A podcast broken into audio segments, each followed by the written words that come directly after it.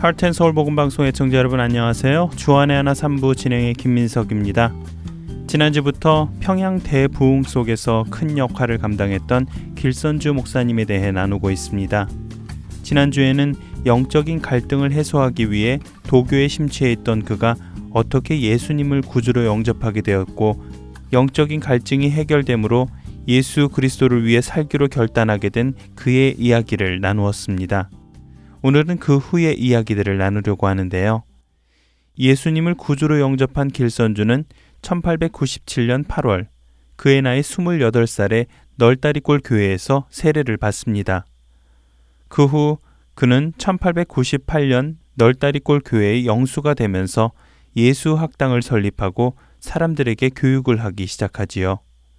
그와 함께 널다리골 교회의 성도 수는 급속히 늘어나게 되었고 2년 후인 1900년도에는 장대현에 더 큰 교회를 마련하면서 그곳으로 이전하게 됩니다. 이것이 우리가 잘 알고 있는 장대현 교회의 시작입니다. 이와 함께 길선주는 1901년 장대현 교회의 장로로 장립되면서 1902년에는 선교사들의 부조사로 임명받아 장대현 교회를 비롯 황해도 교회와 평안도 교회 이 세 교회를 섬기게 됩니다. 또한 1903년에는 자신이 하던 약방을 정리하고 선교사들의 제안을 받아들여 한국 최초의 신학교 평양신학교에 입학하게 되지요. 찬양 함께 하신 후에 계속해서 길선주 목사님에 대해 나누겠습니다. 주 달려 죽으신 십자가 우리가 생각할 때에 세상에 속한 욕심 헛된 줄 알고 버리네 죽으신 구주 밖에는 자랑을 말게 하소서 보혈의 공로 입어서 교만한 마음 교만한 마음을 버리네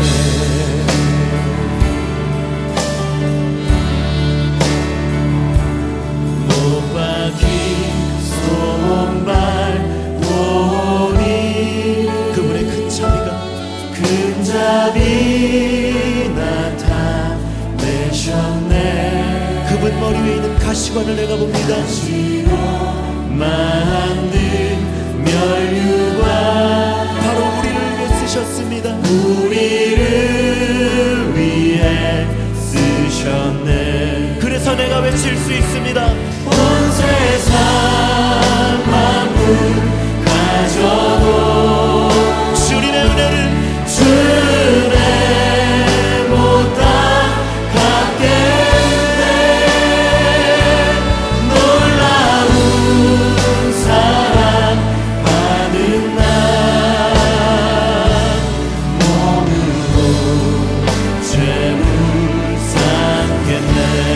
세상 만물을 가져도 온 세상 만물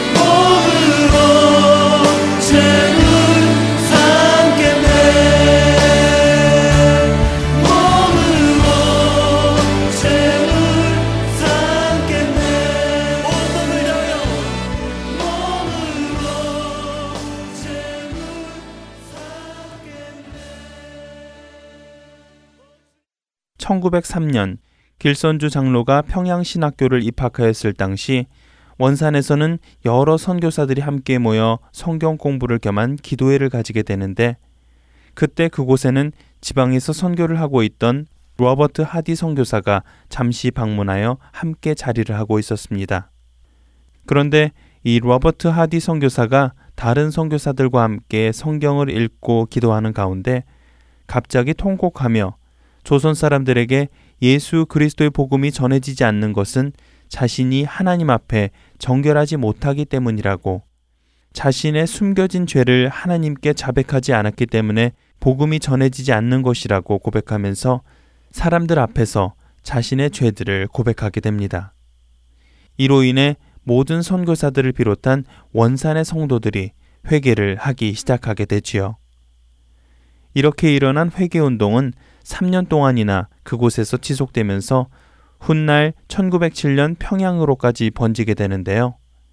이 회개운동이 일어나기 직전인 1905년의 평양 분위기는 이러했습니다. 그해 조선은 일본과의 을사조약 체결로 인해 외교권이 강탈당하게 되는데요.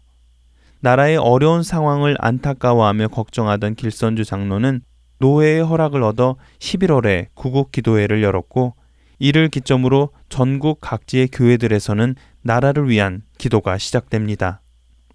또한 나라의 어려운 상황을 걱정하던 길선주 장로는 매일 새벽 교회에 나가 기도를 하기 시작하였는데, 이것이 장대현 교회 교인들에게 알려지면서 나라를 걱정하는 많은 사람들이 길선주 장로와 함께 매일 새벽 교회에 모여 기도하기 시작하였고, 이 모임은 순식간에 100명에서 200명, 또 500명으로 늘어나면서 이 기도회는 1906년 가을 새벽 기도회로 공식화됩니다.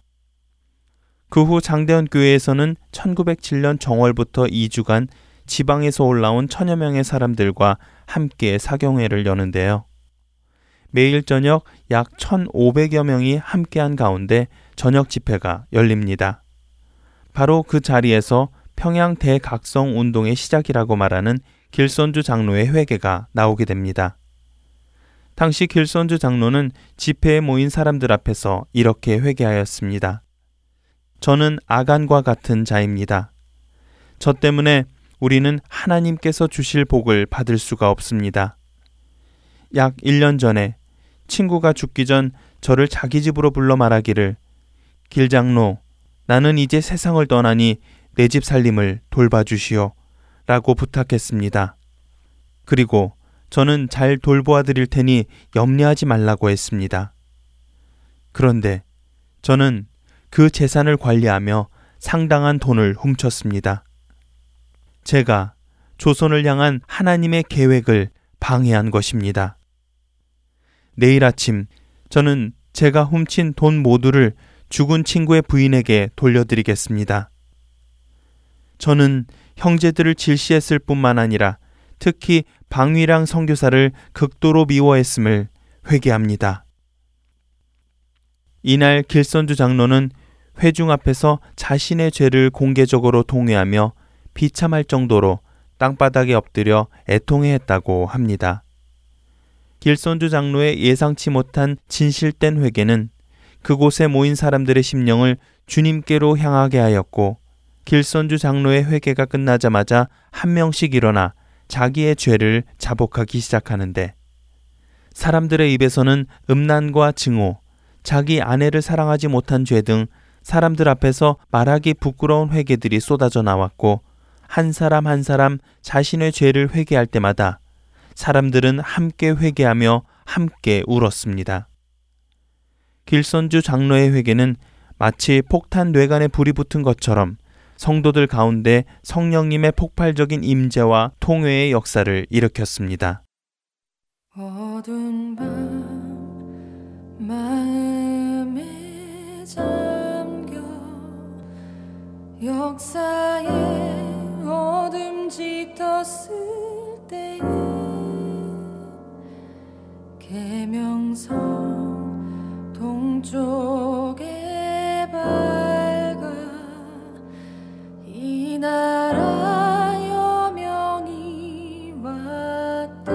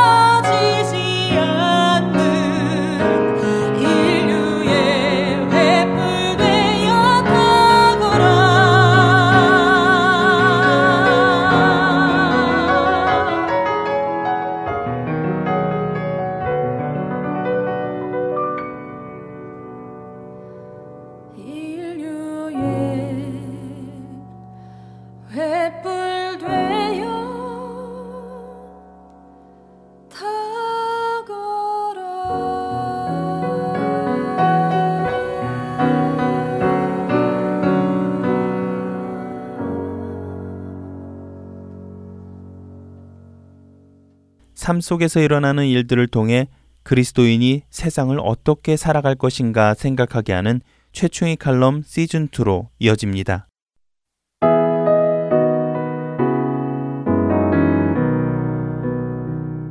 애청자 여러분들은 혈액형에 따라 사람의 성격을 음식으로 묘사한 우스운 이야기를 들어보신 적이 있으세요?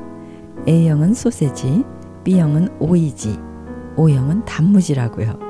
풀이해보면 A형 소세지는 소심하고 세심한 성격, B형 오이지는 오만하고 이기적인 성격, O형 단무지는 단순하고 무식한 성격이랍니다. 저는 사람을 어떤 카테고리 안에 집어넣어서 평가하는 것을 그리 신뢰하지는 않습니다만 혈액형을 두고 성격을 묘사한 이 유머는요, 아주 틀린 얘기를 하는 것 같지는 않다는 생각을 하게 되네요. 적어도 A형에 관해서는 맞는 부분이 있다는 생각이 들어서죠. 왜냐하면 저희 부부 혈액형이 A형이거든요. 네, 소심하고 세심한 성격의 특성들을 저희 부부는 모두 가지고 있답니다. 며칠 전에 저희 부부가 마주 앉아 저녁을 먹고 있었는데요. 건강에 관한 이야기를 하다가 남편이 뜬금없이 10년 전 일인데 하고 제가 처음 듣는 이야기를 꺼내는 것이 아니겠어요? 10년 전? 무슨 얘기지? 하는 표정으로 남편을 바라보는 저에게 남편은 10년 전 이야기를 풀어놓았습니다. 10년 전쯤 저희 부부가 처음으로 건강 종합검진을 하게 되었었죠. 그때 대장 내시경 검사를 했어요. 그런데 결과는 저는 이상무, 모두 깨끗하고 정상이라고 하더라고요. 반면에 남편은 대장에서 작은 용종이 서너 개 발견되어서 검사 중에 레이저로 제거를 했다고 해요. 그런데 그 용종 조직 검사를 해봤는데요. 결과가 악성이었습니다. 그래서 암으로 발전될 가능성이 있는 용종이었다는 것이었죠. 의사는 6개월 뒤에 다시 검사를 해야 한다고 남편에게 주의를 주었습니다. 남편은 그 뒤로 몇 번 더 정기검진을 받았었죠. 벌써 10년이 지난 일입니다. 그런데 지금 남편이 그날의 얘기를 꺼낸 것이죠. 10년 전 이야기인데도요.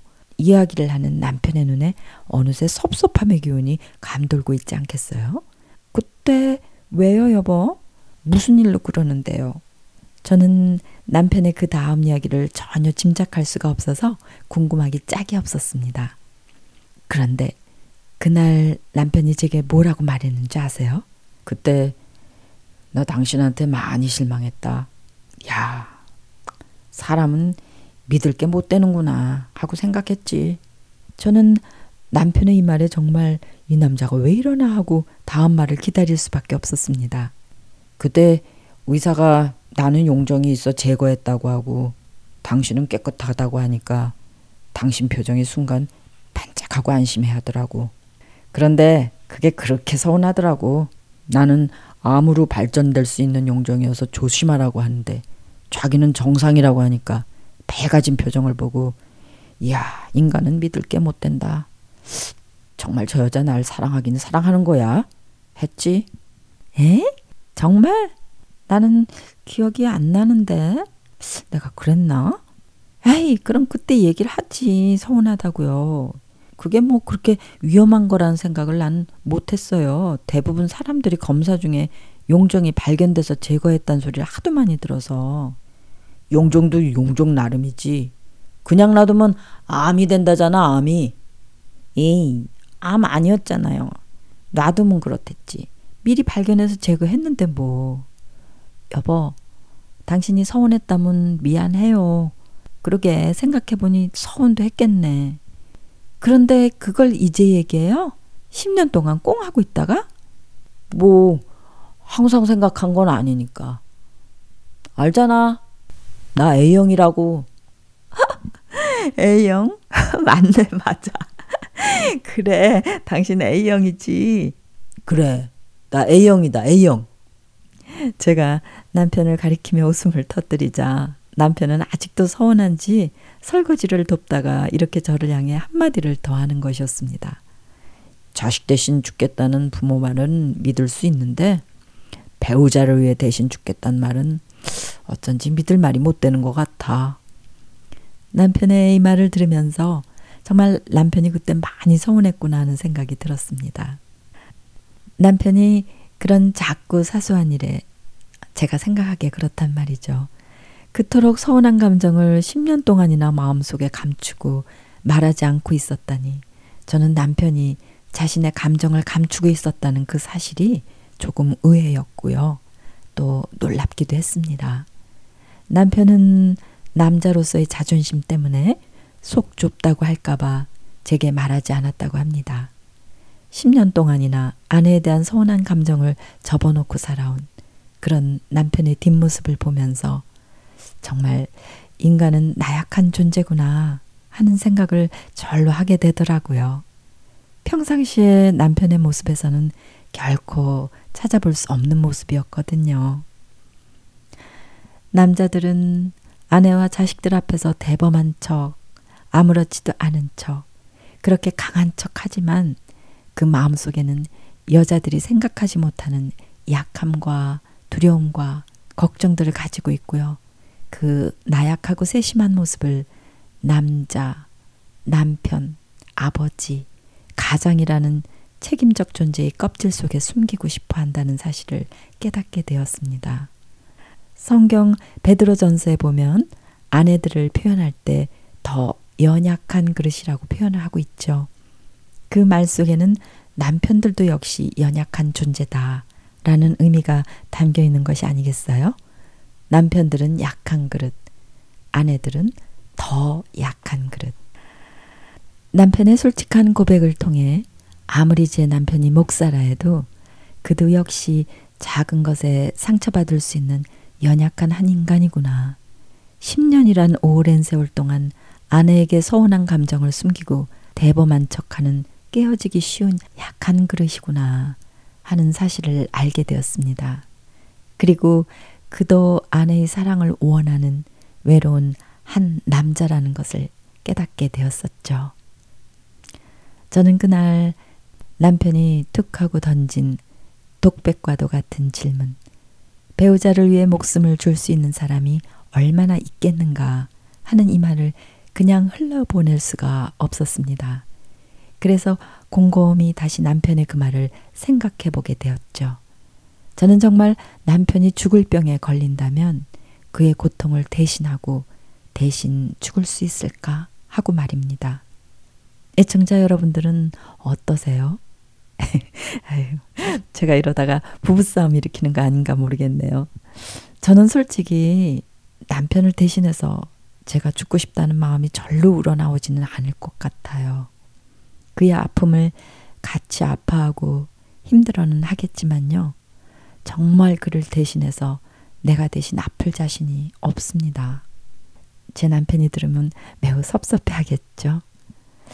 이런 저를 보면서 인간의 정이란 것이, 부부의 사랑이란 것이 얼마나 의지할 것이 못되고 한계적인 것인가 하는 것을 느끼게 됩니다.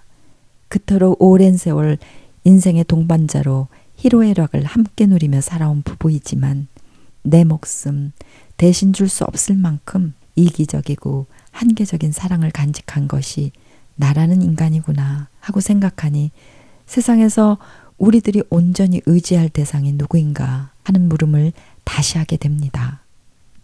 아내에게 희생적이고 헌신적인 제 남편, 저를 아끼고 사랑해주는 남편의 그 사랑을 믿지만 남편 역시 저를 위해 자신의 생명을 무조건 줄 것이라는 확신을 가질 수가 없네요.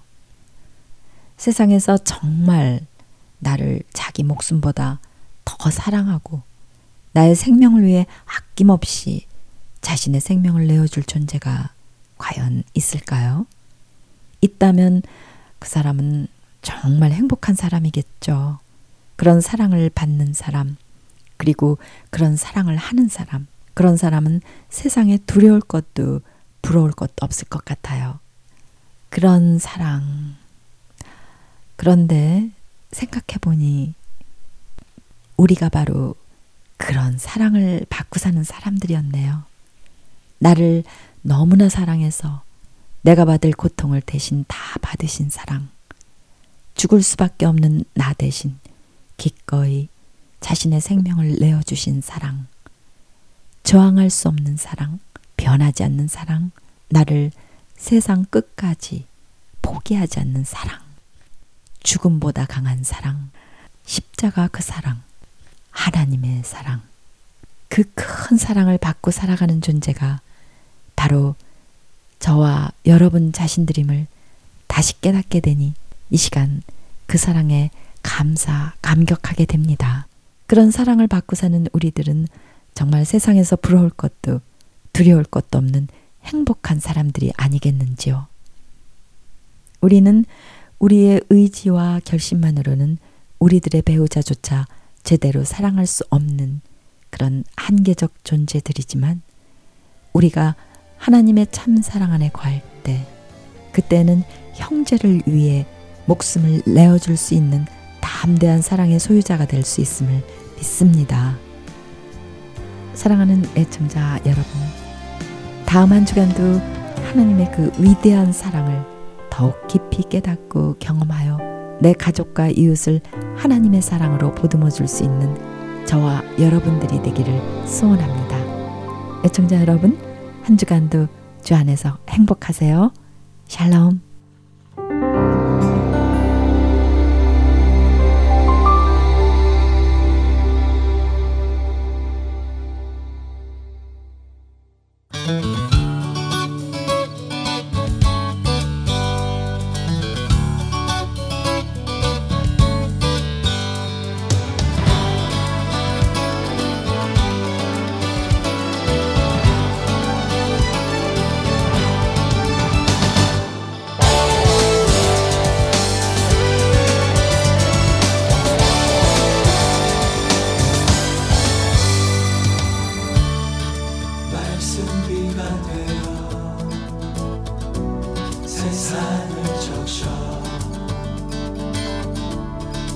수많은 말들은 당신을 기억하네. 문은 여는 주의 자비, 내 입술만을 읽게 해. 내 가득한 주의 풍경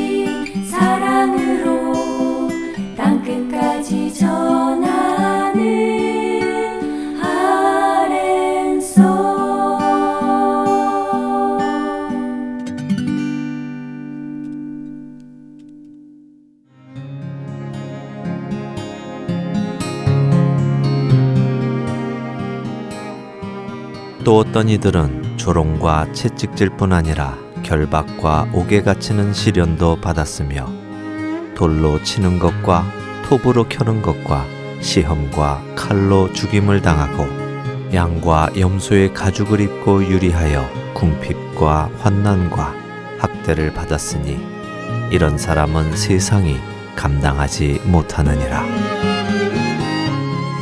우리에게 생명 주신 그리스도를 향해 자신의 생명을 던진 사람들이 있습니다. 예수님께서 주신 그 믿음을 가지고 끝까지 견딘 사람들의 이야기, 바로 세상이 감당할 수 없는 사람들의 이야기입니다. 주안에 하나 2부에서 세상이 감당할 수 없는 그 사람들의 이야기를 만나보십시오.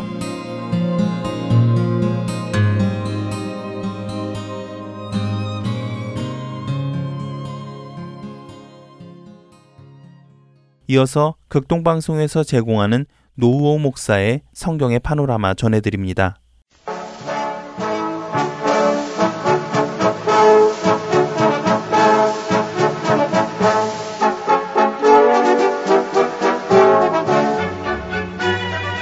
성경의 파노라마. 성경 속의 숲과 나무를 동시에 봅니다. 노우호 목사님이십니다. 목사님 안녕하세요. 반갑습니다. 김성윤입니다.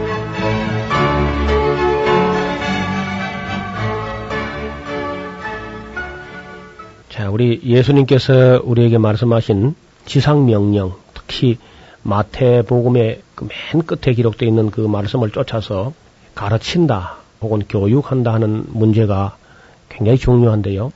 일반적으로 나무라고 해서 다 집은 아니죠. 목재가 있다고 해서 목재 자체가 바로 가구가 되는 것은 아닌 것처럼 사람으로 그냥 태어났다고 해서 다 사람 노릇은 할 수가 없습니다. 사람은 가르쳐야 하고 또 배워야만 사람다운 사람이 될 수 있습니다.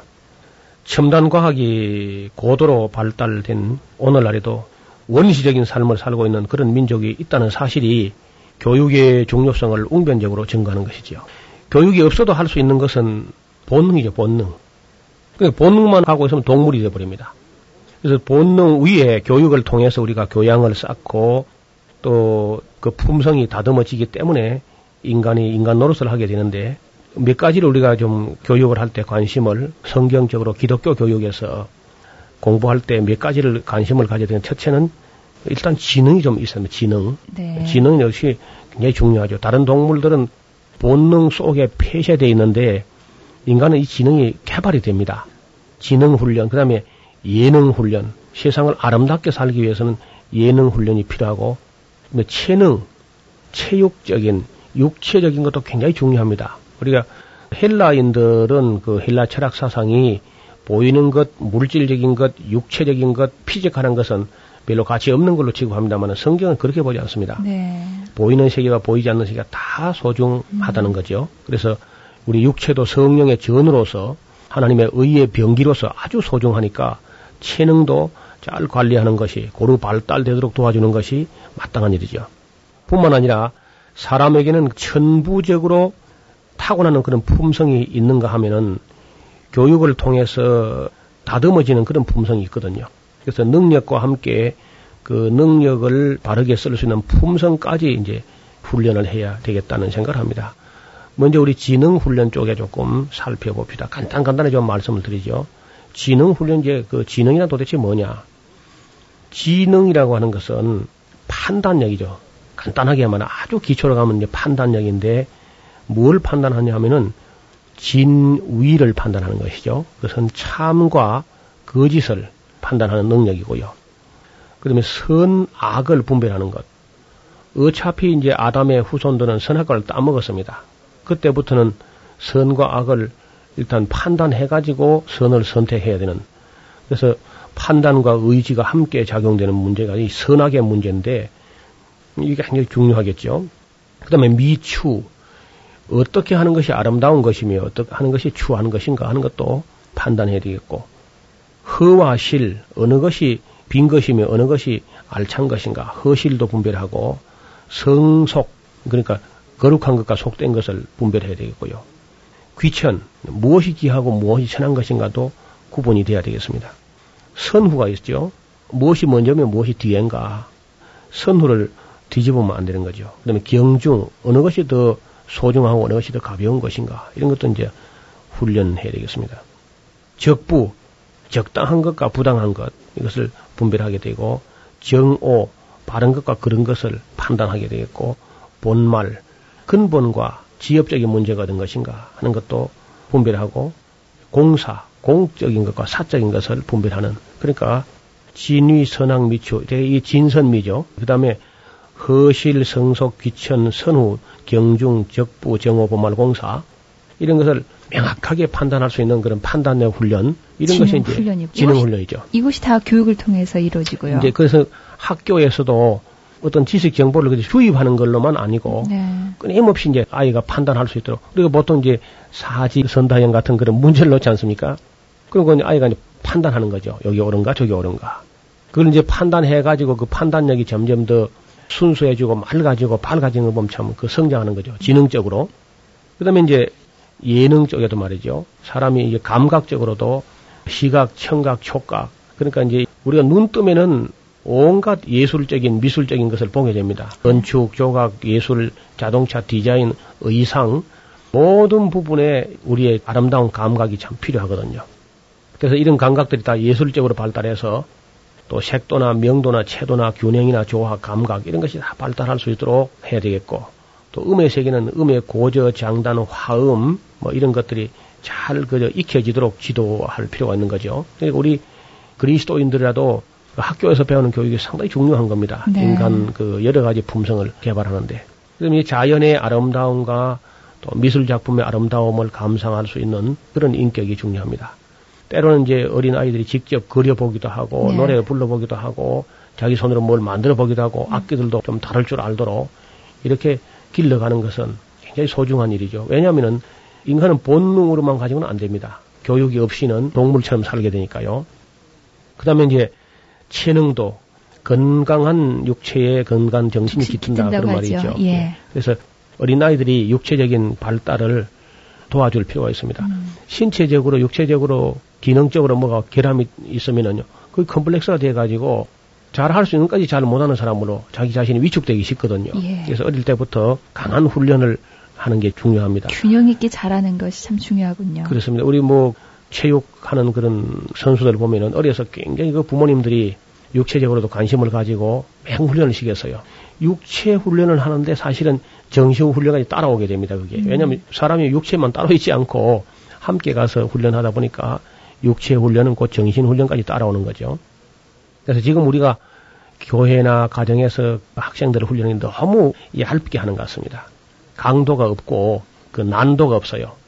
고난도의 그런 훈련을 겪은 사람들. 지난 시간에 우리가 한번 살펴본 대로 이스라엘 백성은 복음을 전하는 민족이 되기 위해서 굉장히 많은 고난을 받았습니다. 말로 다 할 수 없는 연단을 받았는데, 오늘 우리 교회나 가정에서 자녀들이 하나 아니면 둘이니까 너무 귀한 나머지 좀 고생스러운 그런 훈련을 안 하는 겁니다. 그건 뭘 두고 알 수 있냐 하면은, 우리가 어릴 때는 이 강바닥 같은데 논 들에 얼음이 있으면은 그 아이들의 얼음 지치기로 막 많은 아이들이 놀고 했는데, 지금은요, 그 강물에 빠질까 싶어서 아예 아이들 내보내지 않고 거의 그저 지능 쪽에만 집어넣어가지고 육체적으로 많이 약하고, 지금 체위는 많이 향상되는데 체력은 많이 떨어지고 있다는 겁니다. 이렇게 해서는 이제 약해서 하나님의 일을 감당할 수 없죠.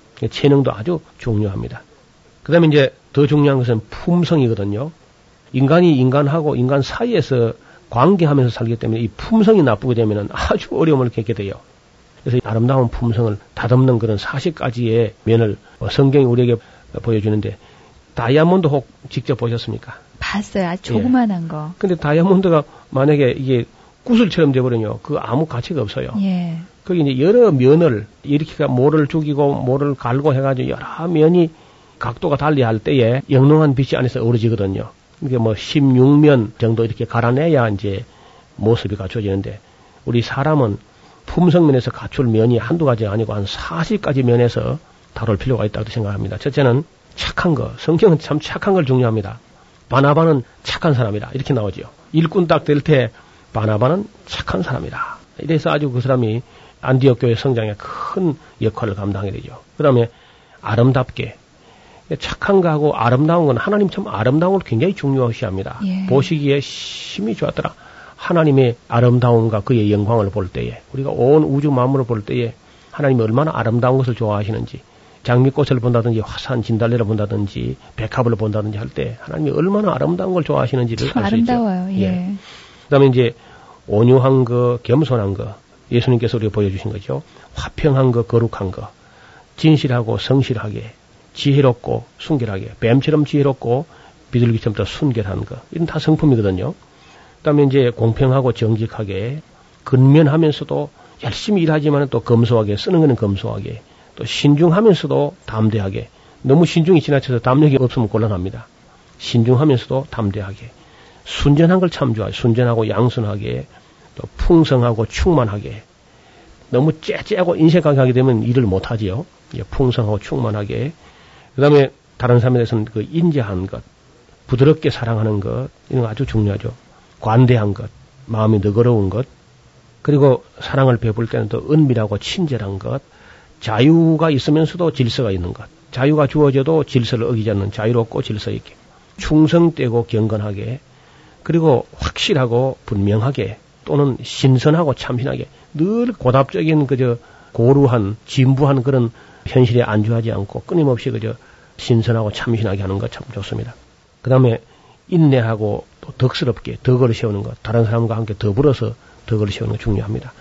그리고 또 민첩하게, 마음이나 생각이나 몸이나 다 민첩한 것, 네. 슬기롭게, 그리고 기쁘게, 그리고 즐겁게, 그러면서 또 조화를 이루기 위해서 원만하고 적당하게 하는 것, 이런 것은 성경이 우리에게 부단히 가르치는, 보여주는 아름다운 성품이죠. 그러니까 어떤 사람들에게 있어서 그 참 사람이 된 사람이다, 그 참 좋은 사람이다 할 때는 대개 이런 품성들이, 지능도 갖추었지만은 이런 품성들이 아름답게 다듬어졌을 때 그 좋은 사람이다, 더 빛을 발하군요. 예, 그 다윗에게서 보이는 그런 모습이라든지, 바울에게서 우리가 볼 수 있는 그런 모습이라든지, 요한 사도에게서 볼 수 있는 그런 모습이 왜 그 사람들이 다 좋게 느껴지느냐, 또 누가라든지 마태가 왜 그렇게 친근하게 느껴지느냐 하면은 되게 이런 좋은 품성이 있단 말이죠. 네. 이것도 역시 훈련이 필요합니다. 타고나는 부분이 있지만은 역시 훈련이 굉장히 중요한 거죠. 그러니까 천부적인 품성은 있지만은 교육을, 네, 통해서 다듬어질 수 있다라는 말씀이시죠. 그렇습니다. 그래서 만약에 훈련하지 않으면 그냥 야성만 남아가지고, 야성만 남으면 속된 말하면 야만이 되는 거죠. 그런데 그런 말 있잖아요, 목사님. 은혜를 받았지만 기질적인 것은 잘 바뀌기 힘들다. 그건 사실일 겁니다. 베드로가 뭐 은혜를 받았어도 그의 그 기질은 그냥 좀 남아 있어요. 기질하고 품성은 또 다른 문제예요. 그걸 잘 가다듬는 것. 가다듬어지면 이게 이제 교양미가 있어 보이는 것이죠. 예. 이거 다듬지 않고 놔두면 그냥 야성만 남아가지고, 그 야성이 지나치게 되면 동물성처럼 그렇게 본능 속에 폐쇄된 그런 모습으로 되는 것은 불행스러운 일이죠. 자, 오늘은 우리 신약의 두 번째 책인 마가복음. 마가복음은 복음서 중에서는 제일 먼저 기록됐지요. 신약 성경 중에서는 데살로니가 전서가 먼저 기록됐다 손치더라도 복음서 중에서는 마가복음이 제일 먼저 기록됐다, 이렇게 애들 봅니다.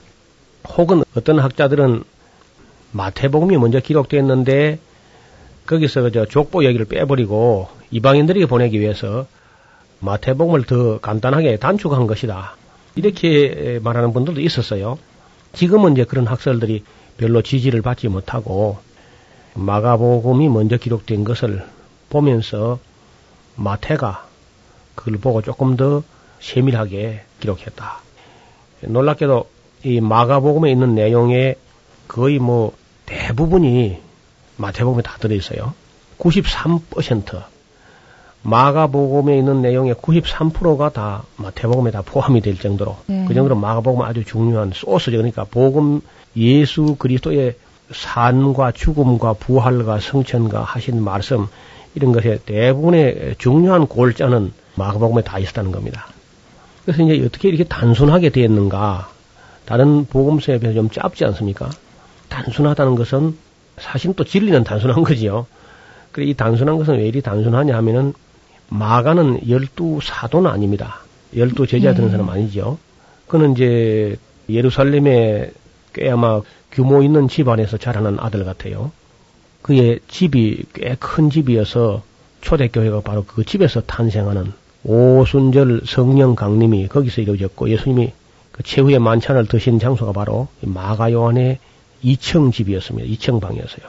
우리가 보통 다락방이라고 그러는데요, 그건 좀 생각을 좀 달리 해봐야 돼요. 그렇네요. 예. 그 다락방이라 그러면 우리 같으면 우리 한국에서 다락방이라는 것은 2층이라는 개념도 일반적으로 많이 없었으니까 네.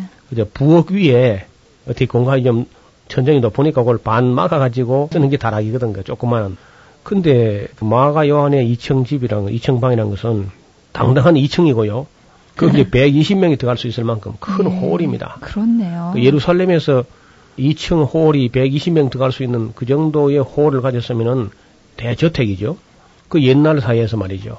지금도 자기 2층에 그런 홀을 갖추면은 대저택이 될 텐데 그때 네. 당시에 2000년 전에 그 정도 집을 가졌다는 것은 예사로운 집은 아니었어요.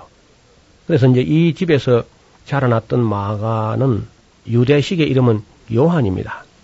요한이고 마가라는 게 그럼 로마식 이름인가요? 예. 우리가 이제 마르코스라는 말 쓰잖아요. 마르코. 네. 마르코 마르커스 하는 그 말이 이제 로마식인데 그 아마 마가복음 기록된 것은 한 주후 60년경 예수님 승천하시고 저 한 20년 이상 지나서 60년경에 기록됐다 이렇게 이제 보는데 우리는 그저 마가 요한이 첫 번째 바울과의 전도 여행의 도중에서 이제 이탈되었던 그걸로 인해 가지고 나약한 젊은이 혹은 고생을 못 참는 젊은이 이렇게 이제 인식하기가 쉽습니다. 사실상은 그렇지가 않거든요. 마가 요한은 아주 위대한 인물이었고 처음에 이제 그 이탈된 이유도 몇 가지가 추측이 되는데 정말 부잣집 아들이어서 고생을 안 해봤다가 너무 전도 여행이 고생스러우니까 중간에 이탈됐을 것이다. 그렇게 보는 견해도 있지요. 근데 그보다 더 믿을 만한 증거가 있다면은 이 마가가 할례당이었어요. 예수님을 믿었고 하지만은 여전히 그 할례당이었는데 근데 골로새서 4장을 보면은 이 마가는 할례당이었다. 그 할례당으로서 바울하고 전도 여행을 해서만 뭐 의견 충돌이 번번이 일어났을 겁니다. 그래서 이방인들을 그냥 마구잡이로 세례를 준다 이런 식으로 아마 봤을 거예요. 바울은 이방인이나 헬라인이나 차별 없이 그저 바로 예수 믿고 의롭다함을 받을 수 있다 이렇게 믿고 있는데 마가는 아니거든요. 할례당은 예수를 믿으면 의롭다함을 받고 구원받는 건 맞지만은 일단 유대인이 되는 절차를 밟아가지고 할례와 결례를 행해서 이방인이 유대인이 돼가지고 그 다음에 예수를 믿어야지 할례도 안 받고 유대인 되는 절차도 없이 이방인이 어떻게 예수를 믿을 수 있느냐 이런 식으로 이제 생각하는 것이 할례당이었죠. 그러니까 그 정도 그 바울하고 뭐 일평생 충돌이 있었다고 하면 바로 할례당과의 충돌이었는데 마가가 할례당이었다고 하는 사실을 골로새서에 바울이 일부러 기록하는 걸 보면은 그 때문에 아마 처음에 충돌이 있었지 않겠나. 자기 소신이 뚜렷한 사람이었어요. 전도 여행을 같이 못 가서 못 같이 자기 소신을 굽힐 수 없다. 막 이 정도 이제 되는 사람 같으면 대단한 인물이죠. 그래서 바울하고 결별된 후에 그는 이제 그 자기 외삼촌 되는 바나바하고 구브로 쪽으로 이제 두 번째 전도인을 갔었는데 우리가 좀 아쉬운 것은 바나바가 그 이후에 어떻게 된지 알 수가 없어요. 바나바의 참 아름다운 성품의 소유자고 바울을 그저 예루살렘 교회에 소개하고 안디옥 교회에 또 이제 같이 초청해서 협력 목회를 하고 그렇게 좋은 성품을 가졌던 이 바나바의 행적을 우리가 갖지 못한 건 참 아쉽습니다. 어떻든 바나바의 생질이 되었던 마가 요한 그 두 번째 전도 여행 때 바나바와 함께 구브로로 갔었는데 언제부터인가 확실하지는 않지만은 바나바가 아마 세상을 떠난 것 같고요. 그러면서 곧바로 아마 마가는 베드로의 수행원으로 베드로의 통역원으로 이렇게 아마 봉사를 했던 것 같습니다.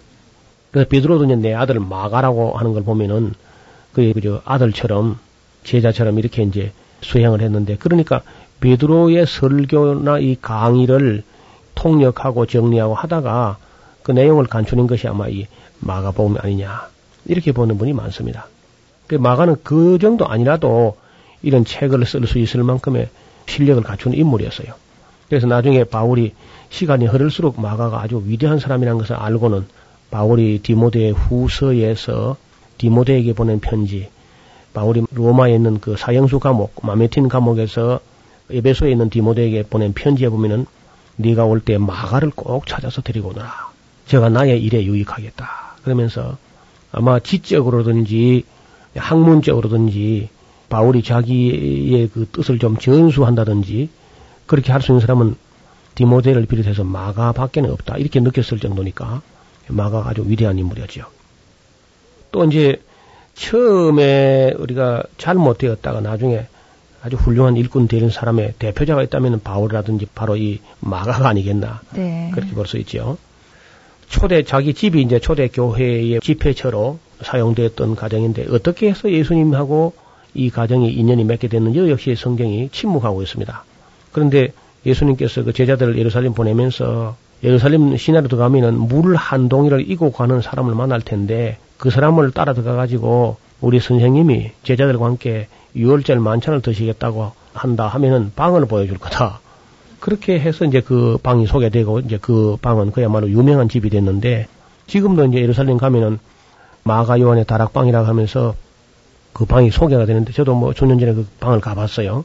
꽤 큰 방입니다. 정말 호울이 아주 천장도 상당히 높고요. 그래서 그 집을 가서 보면서 마가가 상당히 규모 있는 집안에서 자라는 부잣집 아들이었다 느낄 수가 있었습니다. 마가는 이제 이 복음서를 어떠한 마음을 가지고 기록했는지 모르지만은 대상이 유대인이 아니고 로마 사람들을 위해서 기록했다 그렇게 봅니다. 이방인들 세계를 위해서 복음서를 기록했다는 것이죠. 그렇다면은 신약 시대에 오히려 유대인을 위한 마태복음보다도 이방인을 향하여 이미 벌써 60년도 됐을 때에 복음이 벌써 예루살렘과 온 유다와 사마리아와 땅끝하고 로마까지 이렇게 관심을 가지고 기록이 된 것이니까 굉장히 발빠르게 하나님 말씀이 증거되어 나간 것이죠. 그 다음에 이제 마가와 누가 이 복음서 기자 중에 두 사람이 예수님의 직계 제자가 아니었다는 것도 우리가 눈여겨둘 필요가 있습니다. 일반적으로 성도님들은 그저 마가 누가 다 그저 예수님의 제자가 아닌가. 어떤 책에 보니까요. 바울도 예수님의 12제자 중에 하나다. 그래서 나더라고요. 성경을 잘 모르니까 그런데 바울이 뭐 12제자에 들지는 않지 않습니까? 그러니까 마가도 그렇고 누가도 그렇고 전혀 12제자, 12사도는 아니면서도 아주 그 놀라운 기록을 남겼는데 이런 분들에 의해서 우리가 초대교회의 원시복음, 원초적인 복음, 복음의 진수가 바로 복음서에 담겨 있는 거죠. 그래서 우리가 복음서 그렇게 말합니다. 어떻게 해서 이 마태, 마가, 누가가 쓴 그 글들을 복음서라고 하게 됐는가? 거기는 우리 인간이 들어서 가장 기쁜 소식이 들어있다는 거죠. 네. 그래 우리가 복음이란 말도 우리 한국 사회에서 불신자 세계에서는 익숙하지 않은 말이거든요. 복음이란 말. 우리는 믿는 사람들 입장에서는 아주 익숙한 말이지만은 기쁜 네. 소식의 대명사가 복음인데 일반 사람들은 그렇지가 않아요. 저는 이제 예수를 안 믿는 세계에서 살다가 나이가 들어서 예수를 믿기 때문에 복음이란 말이 불신자들 세계에서는 전혀 생소한 단어고 낯선 단어고 익숙하지 않다는 것도 우리가 이해를 했으면 좋겠어요. 기쁜 소식, 그러니까 마가에 의하여 기록되어 남겨진 기쁜 소식이다. 기쁜 소식인데 그 기쁜 소식은 바로 예수님 사건, 예수님이 오시고 사시고 죽으시고 부활하시고 승천하시고 하나님 우편에 앉아 계시고 다시 오실 것이라는 그런 모든 내용이 기록된 이 기쁜 소식인데 마가복음은 이제 짧게 그렇게 기록이 되어 있습니다. 우리는 이 마가의 일생을 우리 다는 알 수 없지만은 유럽을 여행해 보면은요 어디 가든지 그저 마가의 흔적으로 가득 차 있습니다. 로마에 가도 그렇고 그다음에 이제 피렌체, 플로렌스에 가도 그렇고 베니스를 가도 그렇고 이집트를 가도 그렇고 도처에 그저 마가의 흔적을 남기고 있는 것입니다. 우리는 대체적으로 바울 이야기만 많이 했지 그 사도들 바로 이후에 마가가 얼마나 위대한 그 활동을 했는가는 되게 관심이 없어 하지만은 네. 실제적으로 이제 가서 보면 마가는 아주 유명한 그런 인물이었던 걸로 나타나 있습니다. 산마르코 성당이라든지 이런 베네치아에 있는 성당 가면 마가의 아주 유명세가 느껴질 정도고요. 도처에서 마가는 아주 위대한 인물로 남아 있습니다. 이집트 쪽에서도 역시 마가의 유적들이 상당히 많이 있는 거 보면은 마가의 활동 영역이 소아시아, 이집트, 로마까지 그 정도로 그 아주 활동적인 그런 사람으로 또 남아 있습니다. 마가복음 이만큼에서 정리하겠습니다. 성경의 파노라마 지금까지 노우호 목사님이셨습니다. 목사님 고맙습니다. 감사합니다. 김성윤이었습니다.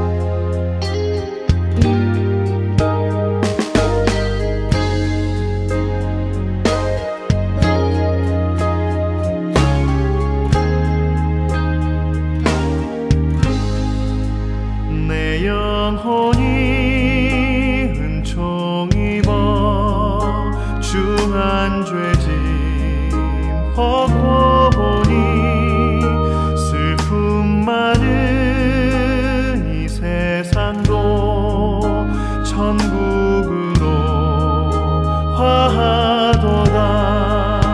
할렐루야.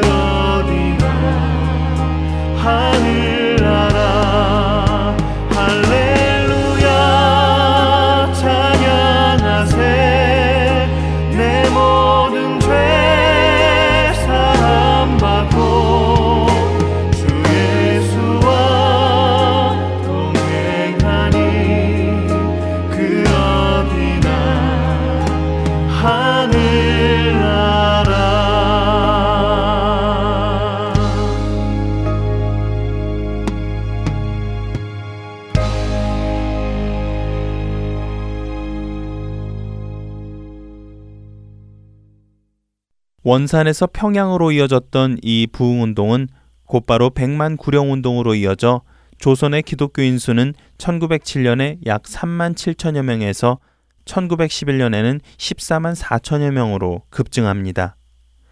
대각성운동이 있던 그해 1907년, 길선주는 평양신학교 제1회 졸업생으로 다른 6명의 동료들과 함께 목사 안수를 받고 장대현교회 담임 목사로 부임하게 됩니다.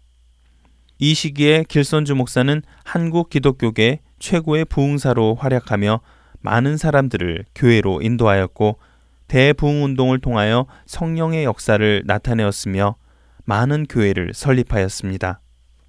그의 이러한 활동이 3.1 독립운동에서 기독교를 대표한 33인의 한 사람으로 참여할 수 있게 되는 배경이 되었던 거죠. 한편 길선주 목사는 1919년 2월 황해도에서 있던 사경회에 참석하였다가 3월 1일에 있던 독립선언서 발표식에 참석하지 못하는데요. 늦게서야 서울에 도착한 길선주 목사는 거리에서 독립만세를 외치고 독립선언서에 연명한 사람들이 모두 체포되었다는 말을 듣고 도주하기는커녕 스스로 서울 종로경찰서로 가 자수를 합니다. 그로 인해 그는 1년 7개월의 옥고를 치르고 석방이 되지요. 석방 후 그는 1922년부터 전국 교회를 다니며 부흥 집회를 인도하는데요. 길선주 목사가 세상을 떠난 후 동아일보에 기재된 그의 삶을 보면 그가 한 설교가 약 2만여 회, 그의 설교를 들은 사람이 380만여 명, 그에게로부터 세례를 받은 사람이 3천여 명, 개종자가 7만여 명, 교회 설립수가 60여 곳에 이른다고 기록되어 있습니다. 길선주 목사는 마지막 순간까지 설교를 하였습니다. 전국을 돌아다니며 복음을 전하던 그는 1935년 11월에 사경회를 인도하다가 뇌일혈로 인해 67살의 나이로 세상을 떠나게 됩니다. 한국 땅에 성령의 역사가 강하게 임한 것은 자신의 죄를 깨닫고 회개하는 상한 심령이 있었기 때문입니다. 상한 심령으로 자복하고 애통하는 자들을 하나님께서는 귀히 여기시기 때문이지요. 하나님께서 구하시는 제사는 상한 심령이라. 하나님이여, 상하고 통회하는 마음을 주께서 멸시하지 아니하시리이다. 시편 51편 17절입니다. 이 시대의 교회가 타락해 간다는 우려가 여기저기에서 나옵니다. 이 교회가 다시 사는 방법은 새로운 어떤 프로그램이나 세미나가 아니라 상한 심령을 가지고 하나님 앞에 나아가 자복하며 자신의 죄를 자백하는 것일 것입니다. 이 시대의 그리스도인들 안에서 진정한 부흥이 다시 일어나기를 소원하며 주안의 하나 3부 마치겠습니다. 지금까지 진행의 김민석이었습니다. 여러분 안녕히 계세요.